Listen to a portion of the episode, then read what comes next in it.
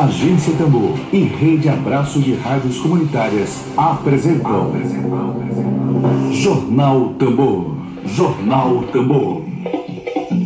Comunicação livre, popular e comunitária. Está no ar Jornal Tambor. Jornal Tambor. Dia, bom dia, bom dia, bom dia. Hoje é quarta-feira, dia 20 de maio de 2020. Estamos começando agora a Rufa Forte, o nosso tambor, o tambor da comunicação popular, o tambor da comunicação a serviço do interesse público. Bom dia para você. Bom dia a todos que nos acompanham. Bom dia ao poeta Luiz Lima. Obrigada pela audiência. Bom dia, Kelly Oliveira. Fique em casa, Kelly Oliveira tenha juízo. Bom dia, professora Marivânia Moura. Bom dia a todos que nos acompanham. A página Temas da História nunca foi tão necessário recorrer aos temas da história. Estamos começando agora o nosso jornal, produzido pela Agência Tambor, experiência pioneira em comunicação popular no Maranhão, em comunicação a serviço do interesse público. Dedo de prosa. Dedo de prosa.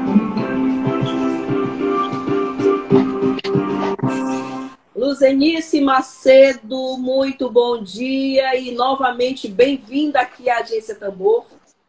Bom dia, Flávia. Bom dia aos ouvintes. Obrigada pela parceria. De sempre. Pela conexão.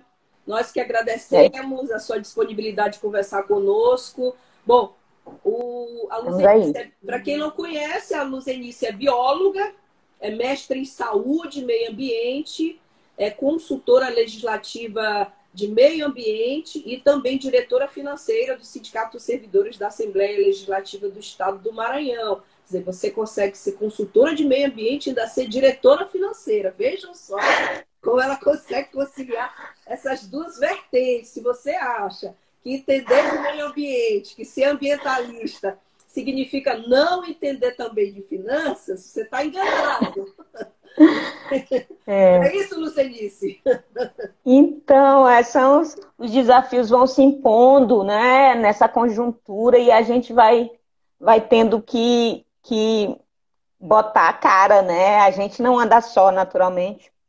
Exato. Somos muitas mãos tecendo esses enfrentamentos e, e vai aprendendo. A gente, sobretudo, se coloca para aprender, né? E estamos aí, mais do que nunca é necessária essa, essa polivalência, esse, esse, essa busca por, por conhecer né, múltiplas, múltiplas áreas. E aí a gente encarou o desafio da direção financeira do sindicato. Do sindicato. Bom, por falar em sindicato, houve uma proposta encaminhada à Assembleia Legislativa do Estado do Maranhão uma proposta encaminhada pelo sindicato, o Sindicale, Sindicato dos Servidores da Assembleia, solicitando uma série de providências para garantir o retorno seguro dos servidores ao trabalho presencial, assim que as condições epidemiológicas sobre o coronavírus permitirem, não é isso?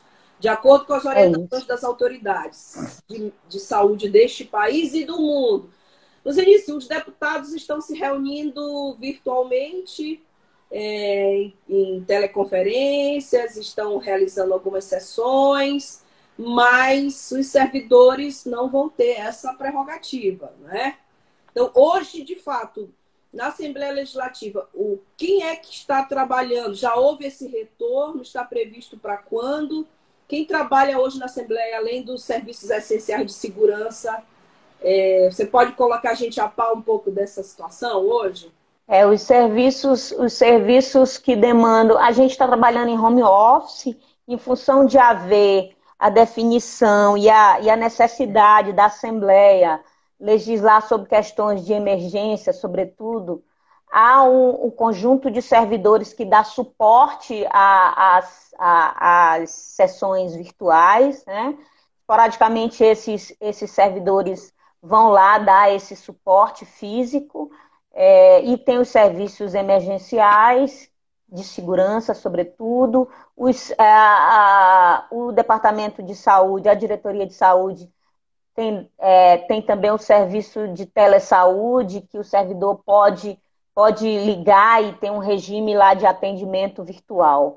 É, e a gente, quando demandado, está em serviço de home office é, para dar suporte às, às sessões virtuais.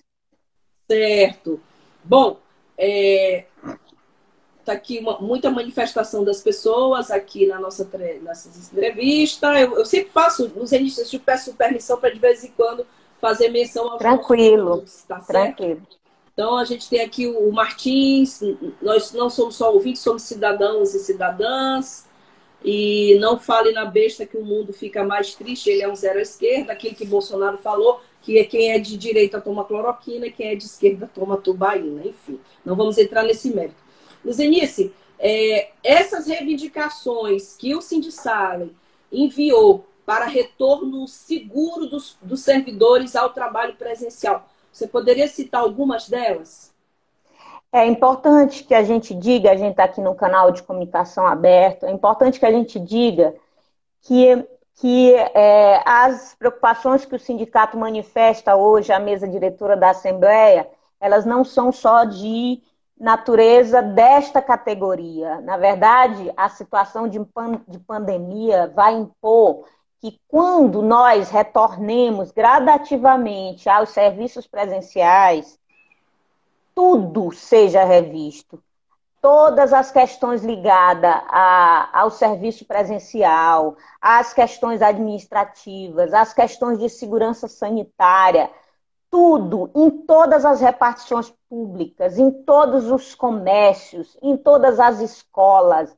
Então é importante que a gente destaque isso, Flávia. Nós não estamos falando, claro que aqui eu represento o Sindicato de Servidores da Assembleia. Sim. E nesta manifestação à mesa diretora, nós falamos das especificidades da Assembleia.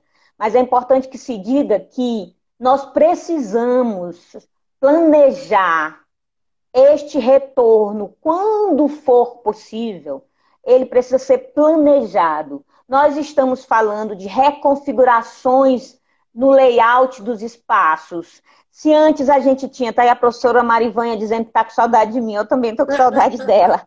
É, professora Marivanha é uma professora aguerrida e, e, e, é uma professora, é uma professora do sistema estadual de, de, de, de ensino, por exemplo. Se a professora Marivanha tem 40, tinha antes da pandemia 40 alunos em sala de aula, ela não vai mais poder ter 40 alunos em sala de aula. É disso que nós estamos Triste. falando. É a mesma coisa no serviço público, em todas as repartições públicas. Na Assembleia, nós temos aquele sistema, aquele sistema de baia, assim, ó, que ficam quatro servidores na mesma baia. Sim. Nós não podemos mais trabalhar dessa forma. Então, nós precisamos planejar como nós vamos trabalhar é, em princípio, em sistema de revezamento, é, testando os servidores para saber quem já, quem já teve, quem não teve. No caso da Assembleia, é importante que se destaque, os servidores efetivos e estáveis hoje da Assembleia, é, em sua grande maioria, mais de 70% deles têm mais de 30 anos de carreira. Significa que eles são pessoas com idade já avançada, com comorbidades, eles, eles, eles não podem se expor nas mesmas condições dos servidores mais jovens. Então, tudo isso tem que ser planejado, tem que ser pensado. E a gente sabe, Flávia, que essa não, que esse planejamento ele não se restringe só ao serviço público, ele tem que ser feito nos comércios, nas indústrias, em todos, né, em todos os locais. Nós temos que repensar Entendi. Nada do que foi ser, será do jeito que a gente pensou um dia, né? A gente está vivendo uma situação inédita para essa geração e a gente está aprendendo juntos. Então, o que a, a, a, o que a gente colocou nesse documento é, é isso, que a gente precisa instituir um comitê, que o sindicato precisa estar lá representado. Os, as pessoas com deficiência têm uma máxima que elas dizem assim: é, nada sobre mim sem mim. Então, nós, mais do que nunca, é, a história do sindicato é sempre de ser propositivo, é é um sindicato jovem, mas sempre foi propositivo. Então, o que a gente está propondo é que, é que se crie um comitê e a gente tome parte dele para colocar a nossa visão, as nossas preocupações. Então, é, por exemplo, uma dessas preocupações que a gente precisa comunicar melhor a todo mundo. A gente é vizinho do Hospital de Campanha de São Luís. Então a no gente Sebrae, conhece, né? sabe, é, no Sebrae Multicenter. Então a gente sabe, por exemplo, que os funcionários do Sebrae não vão trabalhar lá. Eles saíram todos de lá. Ontem, em conversa breve com o nosso secretário de Estado, que é um colega nosso de carreira, também consultor legislativo da Assembleia, é, eu perguntei: foi emitida alguma recomendação especial à Assembleia Legislativa do Maranhão em função da, do hospital de campanha estar a 250 metros da Assembleia? Não. Eu fui orientar, é, é, a, a, equipe técnica disse que não havia, havia nenhum tipo de intercorrência em função disso. Então, eu sugeri a ele que a gente comunique muito bem isso, porque o grau de incerteza, essa doença, é, é, ela, ela, ela, ela nos, nos ronda com muito medo. É, o medo é um componente muito importante dessa doença. Então, a gente precisa comunicar bem. Então, se não há riscos, a gente precisa comunicar bem. Se há um mínimo risco, a gente precisa comunicar bem. Então, em função disso, também o sindicato sugere à Assembleia que se dedique sobre essa questão, esclareça isso, crie é, um plano de contingência em face de alguma intercorrência por ser vizinha de um hospital de campanha. É, é, esse é um aspecto do requerimento à Assembleia Legislativa. É, a Luzenice abordou um aspecto nunca, é, talvez, nunca, não sei se nunca, talvez seja exagero falar, mas comunicação é um ativo extremamente sensível nesse momento. Ficou evidenciado, não é, Luzenice? Ficou evidenciadíssimo como a gente hoje vive uma infodemia. Isso é um fenômeno que já começa a ser estudado. Professor de comunicação, doutor em comunicação, Ed Wilson, que acaba de entrar, sabe como são graves as consequências de uma infodemia. Você tem um problema sério de informação equivocada.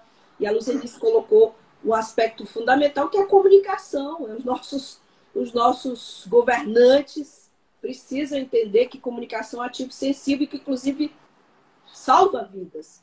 Zenice, tem uma pergunta que é furando aqui a pauta, mas eu adoro furar a pauta também aqui na Tambor. Por exemplo, eu já estou com vontade de falar do ponto de vista ambiental, porque eu sei que tu é. Então, a gente fura a pauta, mas volta para o assunto central, porque a nossa, a, a, nossa proposta aqui é sempre ir além dos fatos e além da notícia.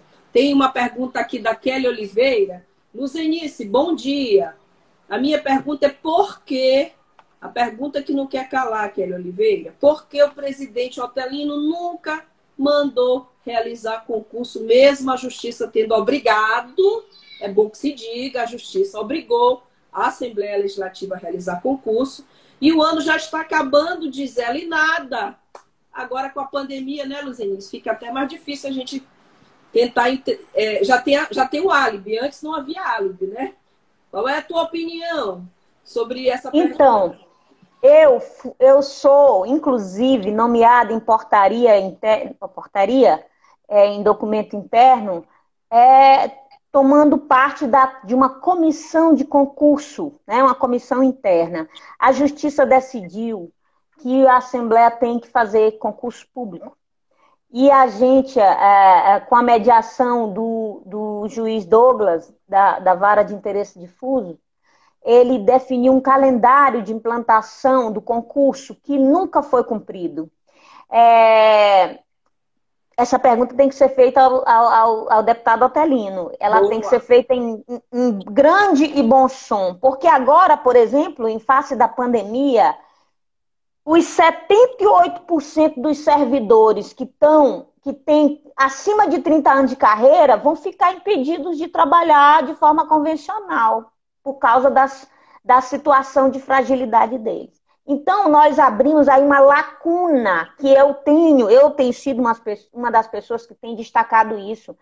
Tem um problema de lacuna geracional. Quando esses servidores se, aposentar, se aposentarem, a, a Assembleia vai demandar pessoas para a, a, o seu trabalho. Então, essa é uma necessidade real, há uma decisão judicial.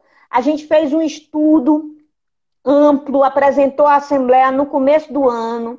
A Assembleia tem recursos financeiros para executar o, o, o concurso. O, o, o, presidente Otelino já declarou que, que o concurso vai ser realizado, mas nós não avançamos efetivamente com a feitura do concurso público. Inclusive, eu queria informar os nossos internautas, nossos não mais só ouvintes, mas telespectadores também, que a Rádio Tambor convocou o deputado Otelino, o deputado Otelino disse sim, que participaria de uma entrevista conosco antes da pandemia, mas não apareceu. E fomos avisados de última hora pela assessoria, que a assessoria disse, não, nós não havíamos confirmado. Mas a, nós temos os prints das conversas e, infelizmente, a gente lamenta muito, porque isso aqui é um canal de interesse público, aqui já recebemos o secretário Felipe Camarão, já recebemos o deputado Bira do Pindaré, já recebemos outras pessoas que ocupam cargos públicos. E o deputado Otelino, apesar de jovem, apesar de jornalista de formação, jornalista como nós, que sabe a importância da comunicação, não compareceu. A gente lamenta muito, por isso a pergunta, embora sendo fora da pauta, ela é extremamente necessária. O Martins está te perguntando quem é o atual presidente do Cindy Salem. Ah, é o nosso ilustre professor Nathaniel Cereja, um servidor de carreira, com, acho que ele tem uns. Em quase a minha idade de, de, de, A minha idade de vida, eu acho que ele tem de servidor de carreira. É uma pessoa muito sensível.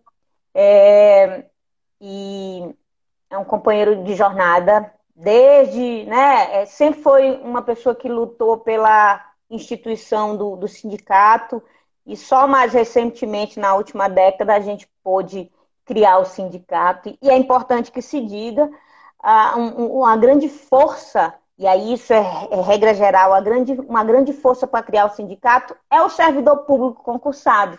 Sim. Né? É o servidor público concursado. Então, a, a, a, despeito da gente achar que a gente está saindo da pauta, a gente não está saindo. A importância do servidor público concursado é fundamental para a qualidade do serviço público. É, é, Flávio, eu queria destacar Oi. que a, quando a gente requereu, agora é recente, a gente ainda não obteve nenhuma resposta oficial, mas certamente vamos, vamos receber.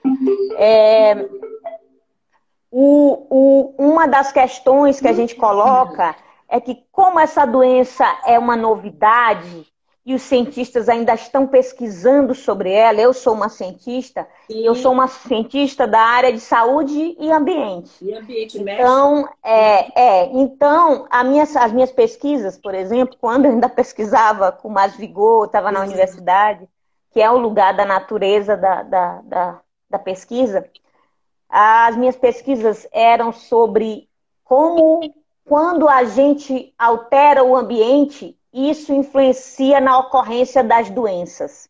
Uhum. É, é, eu fiz meu mestrado em 2001, olha aí, já faz algum tempo. Tu fizeste é, mas na UFMA, na UFMA, na Aliás, UFMA. tem um mestrado mas... que é reconhecido no Brasil inteiro na, na tua área, não é? Professor é, então. Quer, né? É, eu, eu, eu sou. Eu, o curso que eu fiz das ciências biológicas foi o professor Vavik Quer que, que criou, que né? Criou isso. É, era, uma, era uma mente inquieta que foi muito importante para a ciência brasileira.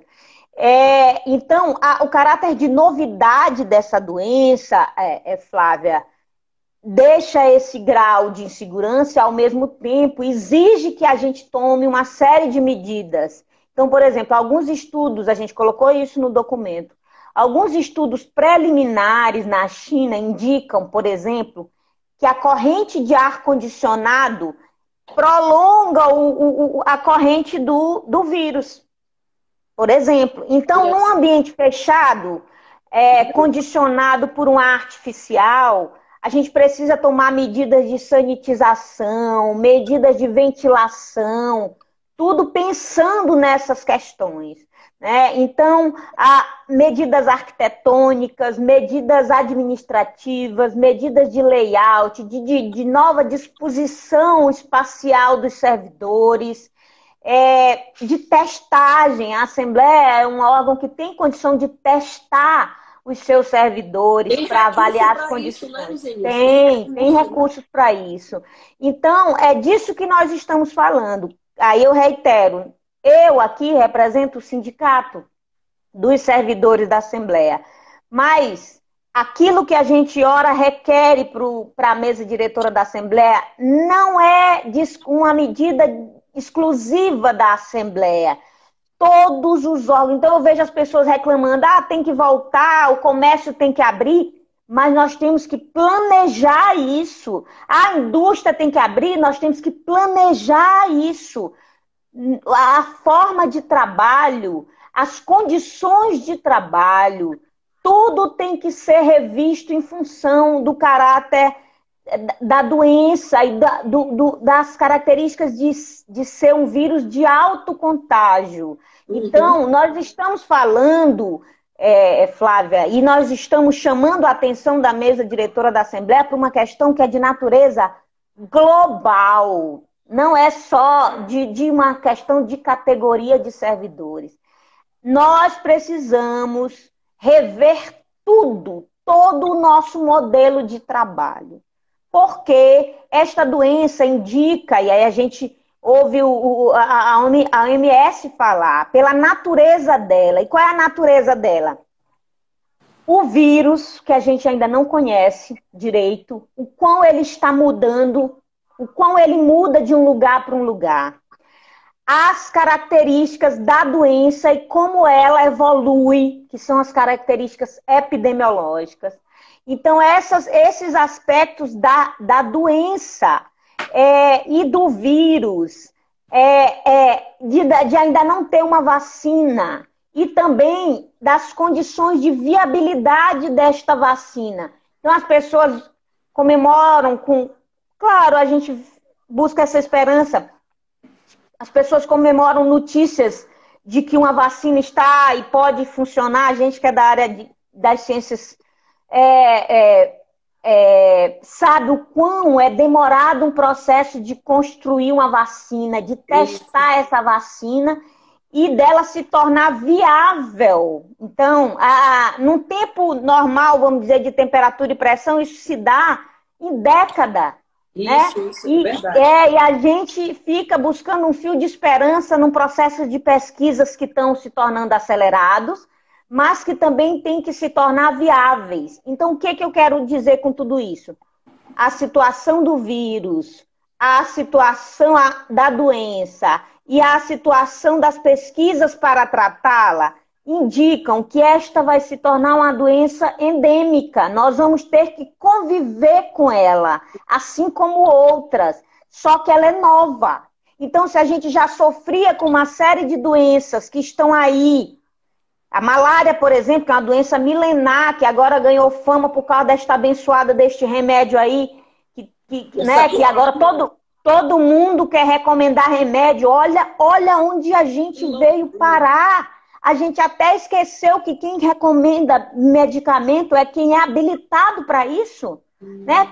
Como é que isso, como é que a gente chegou nesse nível de estar tá questionando isso? Né? É, então, esta doença, ela, ela deve se comportar com as características de uma, uma doença endêmica, que significa dizer, nós vamos ter que aprender a conviver com ela, só que ela é nova, ela se manifesta com, com todas essas facetas que nós estamos vendo. E no ambiente de trabalho, a gente tem que se re, redesenhar. É esse o grande recado que a gente está dando. A Organização Pan-Americana de Saúde já emite orientações para os ambientes de trabalho que nós recomendamos que a Assembleia observe. E aqui no, no, a gente naturalmente destaca isso. Não é uma questão exclusiva da Assembleia e dos da servidores Assembleia. da Assembleia. É de todo o mundo. Pois é, os Elis falando esse aspecto, por exemplo, você vê que a Assembleia e outros órgãos públicos não estão funcionando de forma presencial, estão todos funcionando. Ou seja, há uma economia de luz, há uma economia de material de consumo, além da verba generosa que esses órgãos recebem, que são repassados pelo Estado. Por que ninguém legisla, Luzinete, obrigando os órgãos públicos a realizar testes nos funcionários? Por que, que não se toma tá. essa medida? Já que os órgãos continuam recebendo aquilo que era, que era previsto, né? A gente sabe que há empenho do governo que ano após ano há um orçamento.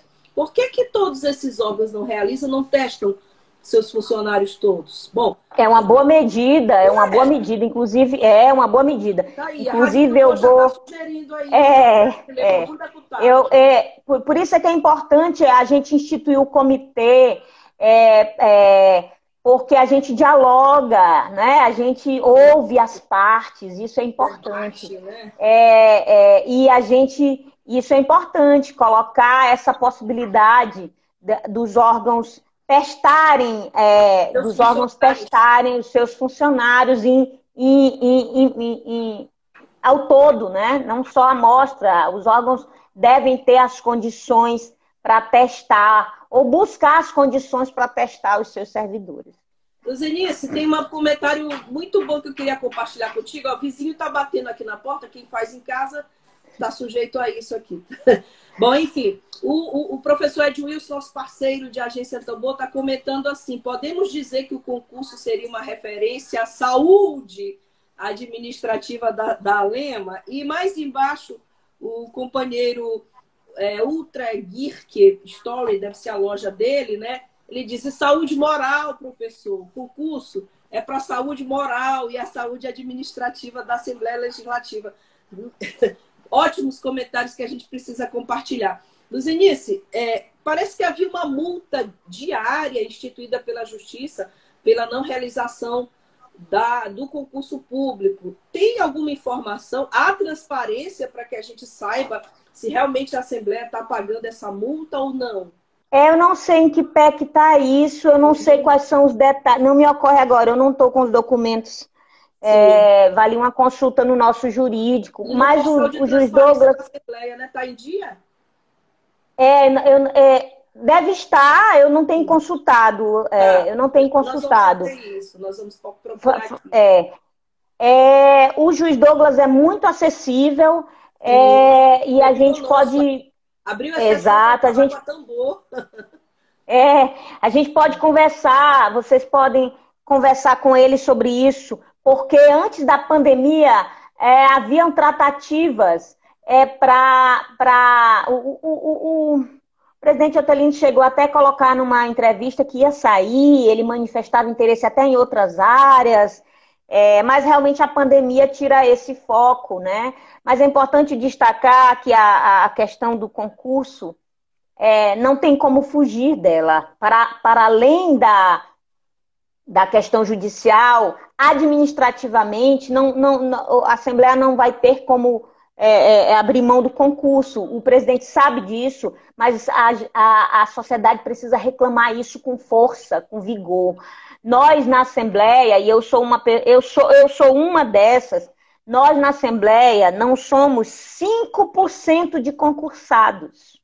Incrível esse número, né? Incrível. Nós não somos 5% de concursados. 95% é... são pessoas que ocupam cargos ditos de confiança sem É, não. Aí, não, aí a gente, não. aí a gente tem 25% de servidores de carreira que não, a, que não acionaram por, por, por, provas de concursos e títulos, como foi o nosso caso. Eles acessaram em outras condições, né? Antes da, antes da Constituição de 88. Mas nós temos 70, mais de 70% de servidores nessas condições que você está dizendo aí, que são a livre nomeação e exoneração. Mais de é o é, que são os servidores comissionados. É aí que é o, aí é o gargalo. Esse é o gargalo do concurso, né? Essa estrutura, essa estrutura que ela precisa ser mexida, né? E, e, e, e por exemplo, o Tribunal de Justiça já, já, já, já, o parâmetro que o juiz coloca é esse do Tribunal de Justiça de de pelo menos buscar meio a meio, né? 50% de comissionados e 50% de, de concursados. Esse é um, esse é um, um no, no, no, nível estadual, esse é um, é um espelho que a gente procura perseguir, e o, e o juiz tem como parâmetro, ele coloca nas audiências esse parâmetro. Bom, a gente já está chegando aos nossos minutinhos finais, né? Papo bom, proveitoso, falamos aqui de, de meio ambiente, falamos aqui de planejamento. Aliás, esse glossário que surgiu com a pandemia, plano de contingência, é, curva. Necro, necropolítica, né? necropolítica, né? que já, já existe até obra sobre isso, da Chile Bembe, que é o camarão. É, mas popularizaram-se alguns termos, né? A gente. É. O, o, o Geek Story está falando, matéria publicada no site da Assembleia após faltar entrevista na Tambor, o presidente Altelino disse que faltam os últimos detalhes para o concurso. Seria bom perguntar a ele que detalhes é esses que faltam, né? Bom. É, e a gente não participou, a comissão nunca funcionou, então a gente não pode dizer. A gente tem reclamado a participação, o diálogo amplo, franco, aberto, mas se está faltando os últimos detalhes para o concurso e a gente não participou, é. Né, é, é, é, não foi como a, a justiça decidiu. Eu queria mais um destaque, se claro. fosse possível. Todo, todo. É, a história recente, e não só a recente, a, o mundo sofre e é acometido com zoonoses, é, com, é com, com, doenças transmitidas por, por, por animais ou, ou pelo que os animais carregam. Uhum. E isso está na história da humanidade, até onde a ciência dá conta. Isso está fortemente associado à degradação ambiental. A gente é, estabeleceu uma relação predatória com o meio ambiente e o que está lá em relativo equilíbrio sair daquela zona, sair daquele território e nos alcançar enquanto aglomerados urbanos. Né? Então, a, a, enquanto a pandemia acontece, a, de, a devastação florestal, a exploração da floresta amazônica uhum. continua e a gente parece não estar aprendendo muito não. com a pandemia. Muito. É, parece não estar aprendendo. Outra questão que eu queria destacar e que ela, ela chama para um olhar da, aqui para o Maranhão. A pandemia encontra com a desigualdade social e é devastadora ela encontra com a favela, ela encontra, encontra com as famílias já vulneráveis, sob todos os aspectos da moradia, das condições socioeconômicas, da cultura, da educação sanitária, e ela é devastadora. Um estudo recente agora do programa Cidades Sustentáveis fala Sim. que quando a pandemia se encontra com essa desigualdade, a incidência da doença é maior. Então, a doença tem essas características também. Ela é, ela, ela trata, ela alcança o desigual com mais, né? Ela maltrata mais em face da desigualdade. Eu que moro aqui na borda da ilha, eu moro em Raposa. Moro na Raposa, então, gente. É, eu moro, eu moro no mato, gente. Eu quero dizer para vocês que eu não podia estar em lugar melhor uma pandemia que não e fosse no mato. está melhor do que de São Luís, que eu estou percebendo, né? Tá, em, tá na Raposa. É. é, eu moro na Estrada da Raposa, eu moro aqui no Alto do Farol, onde tem a, a, o, o, farol da Marinha. Flávia, aqui, aqui quando a doença chega na comunidade, que uma pessoa adoece, é, toda a família adoece. É Toda a família adoece. Então a gente vê as pessoas falando em, em como é aquela história da verticalidade, da, do isolamento, isolamento vertical. vertical. Gente, esse pessoal não tem noção do que são as periferias urbanas do Brasil, as aglomerações urbanas, as ocupações irregulares. Eles não têm ideia do que é, são casas, é, é moradias sem as devidas condições, com com dois, com dois, três compartimentos em que habitam sete, oito pessoas, não tem como isolar ninguém. Então, as faces dessa doença na periferia, elas também vão dizer das condições de ocorrência dessa doença, entendeu? Então a gente, eu, eu espero que a gente aprenda muita coisa e, e, e sirva para alguma coisa é, é, é, o acometimento dessa doença nessas alturas da nossa história de vida, né? Vamos dizer assim. Lamentavelmente, a gente tem 6.329 favelas. Eu estou com um dado aqui do IBGE de 2014. E esse dado a gente. Está defasado. Está defasado, tá? Então, Luzinete, eu quero te agradecer. Eu estou lembrando aqui que dia 22 é dia da biodiversidade, é isso, né? 22 de maio. Eu já vou aproveitar que você está aqui e, e, e, abusar um pouco da, da sua sapiência para dia 22 a gente fazer algum áudio fazendo uma avaliação da biodiversidade, do, do recado que essa pandemia trouxe para a biodiversidade do mundo inteiro. Queria te, agradecer, queria te agradecer muitíssimo. Eu estou com tanta gente aqui boa aqui comentando aqui. A entrevista da Luzenice trouxe muita gente aqui. Alisson Foguete, a falta de qualidade de vida influencia a falta de consciência sociopolítica. Pô, eu podia chamar a Luzenice de novo, né, Luzenice? Não com esse tema de hoje, para ela falar sobre essas questões socioambientais, que é uma outra pauta bem interessante. Não é isso, Luzenice?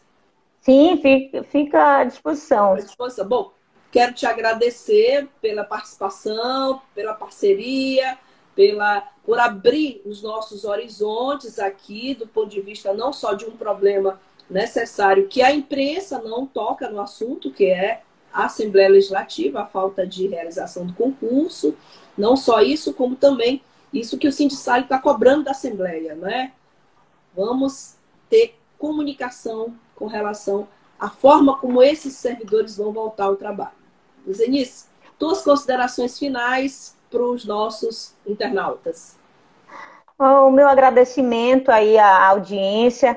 Eu não consigo ver todas as questões, mas qualquer coisa que, que qualquer coisa que você ache necessário pode conectar com a gente.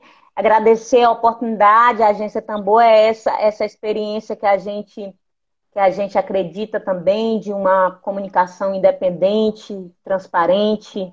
É, eu, eu, conheço o esforço de vocês.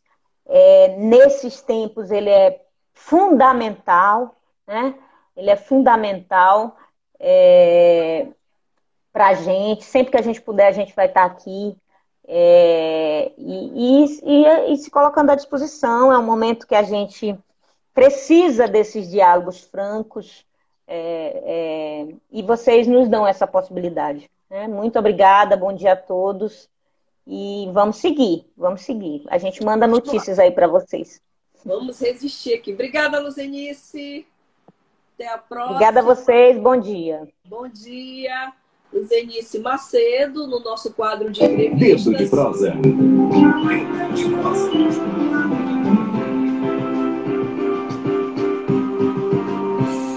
Quadro de entrevistas Dedo de Prosa. Quero saudar aqui ao site Agenda Maranhão, que está aí parabenizando a entrevista da Luzenice Macedo. Também quero saudar aqui a todos que estão aqui. A Alisson Foguete, ela arrasa, a gente concorda contigo, Alisson Luzenice realmente é muito preparada. E temos muitas questões. Quem quiser tirar mais dúvidas, pode entrar no privado com a Luzenice Macedo. Ela entrou aqui pelo arroba Salem. Uh, o Emílio Azevedo, nosso parceiro aqui da agência Tambor, que faz parte do nosso coletivo também, elogia a entrevista, a participação da Luzenice Macedo. E eu não posso encerrar esse programa de hoje, gente, sem fazer menção a um assunto extremamente grave, a um assunto que merece todo o nosso repúdio, a um assunto que aconteceu, a um fato que aconteceu ontem no Brasil, mais uma morte de um jovem negro na periferia. Grave o que aconteceu ontem, é, repugnante o que aconteceu ontem, mais um jovem negro morto. Dois, na verdade, não foi somente o, o João Pedro, menino João Pedro, mas também o Igor, que desapareceu no dia 18, depois da operação do BOP, e foi encontrado aonde? No IML, morto repugnante, é todo o nosso repúdio à necropolítica dos governos, alguns governos estaduais. Aqui na Liberdade, a gente denunciou um garoto também morto pela polícia militar. A gente denunciou. Então, eu e a agência Tambor, todos aqui repudiamos o que aconteceu ontem.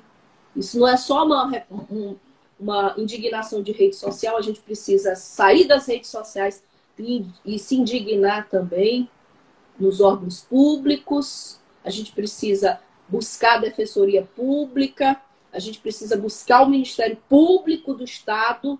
Então, eu queria colocar para vocês a Nicinha, Nicinha Durães, Nicinha que milita na liberdade, milita no maior quilombo urbano do Brasil, Quilombo Liberdade, reconhecido finalmente pela Fundação Palmares, atualmente tão mal dirigida.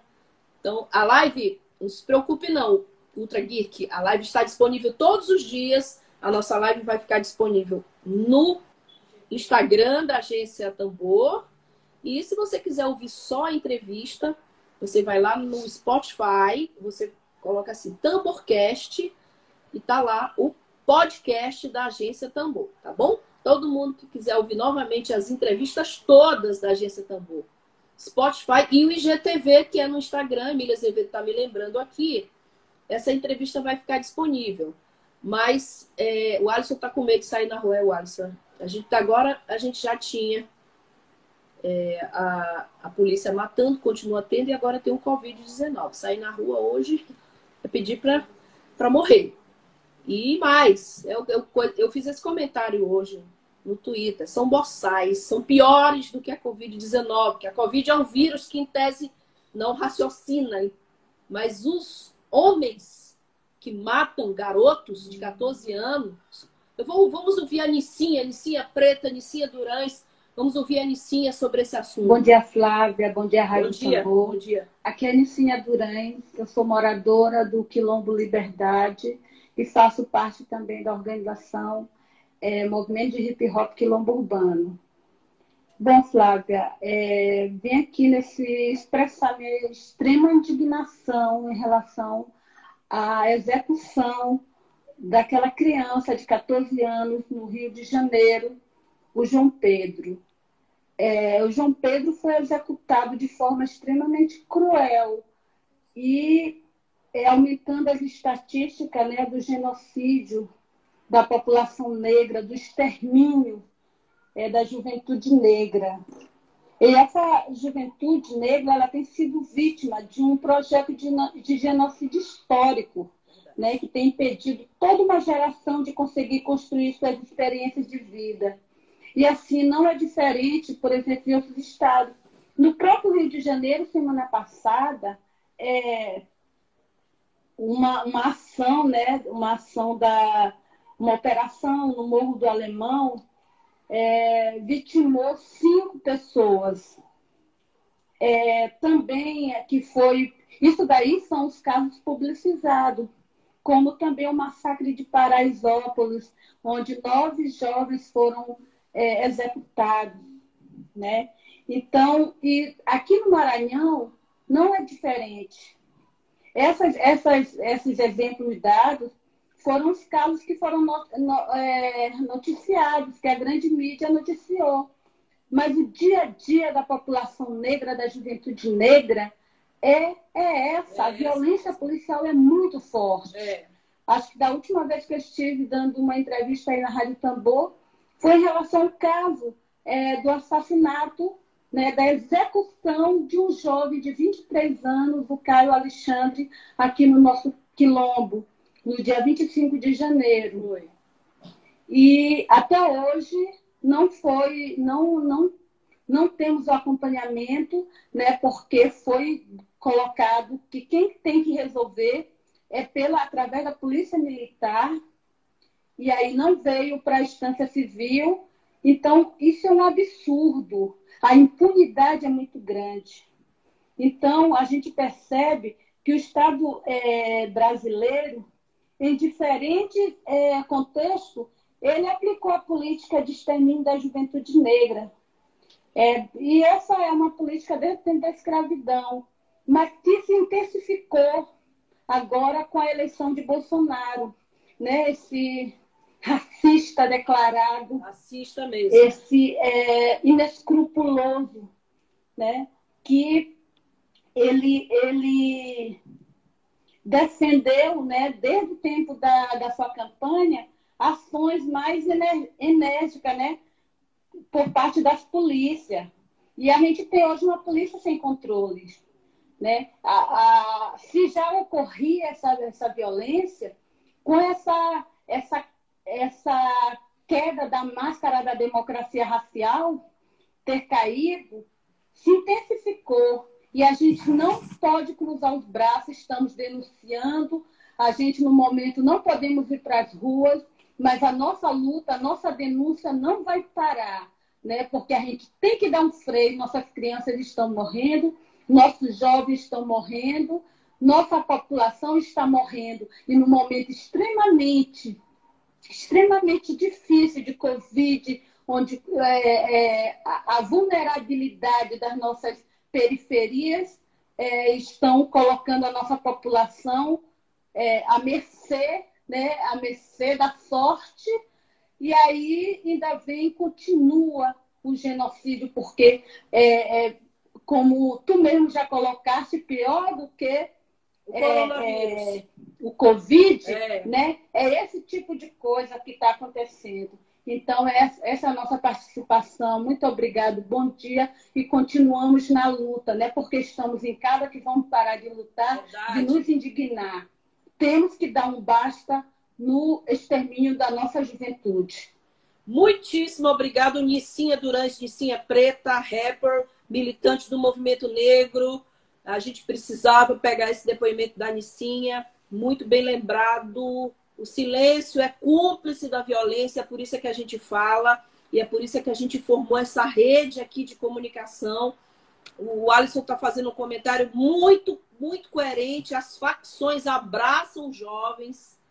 Infelizmente, as facções abraçam jovens nas periferias. Aqui de São Luís não é diferente. O jovem entra para o crime, entra para a facção, porque a facção consegue tratar o jovem melhor do que um policial, melhor do que o aparato do Estado. Troca um livro pela ira contra o sistema. A gente não é a favor de facção criminosa nenhuma mas é a falência do Estado que faz com que os jovens, infelizmente, entrem. Não é o caso de muitos e da maioria esmagadora de jovens que são mortos por policiais, jovens negros. 75% dos assassinatos no Brasil são cometidos contra pessoas negras.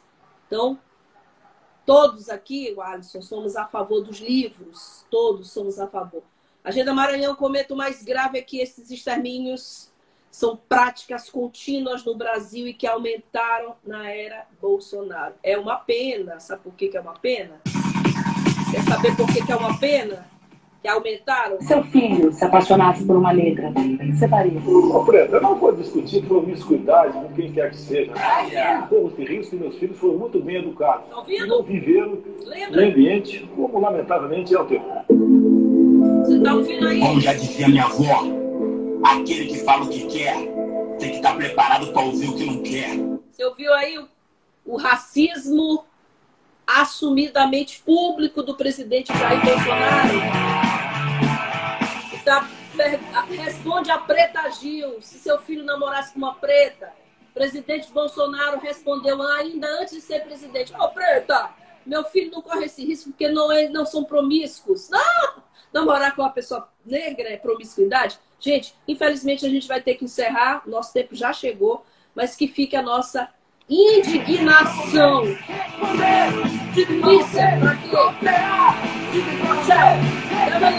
Polícia para quem precisa, polícia para quem precisa de polícia, polícia para quem precisa.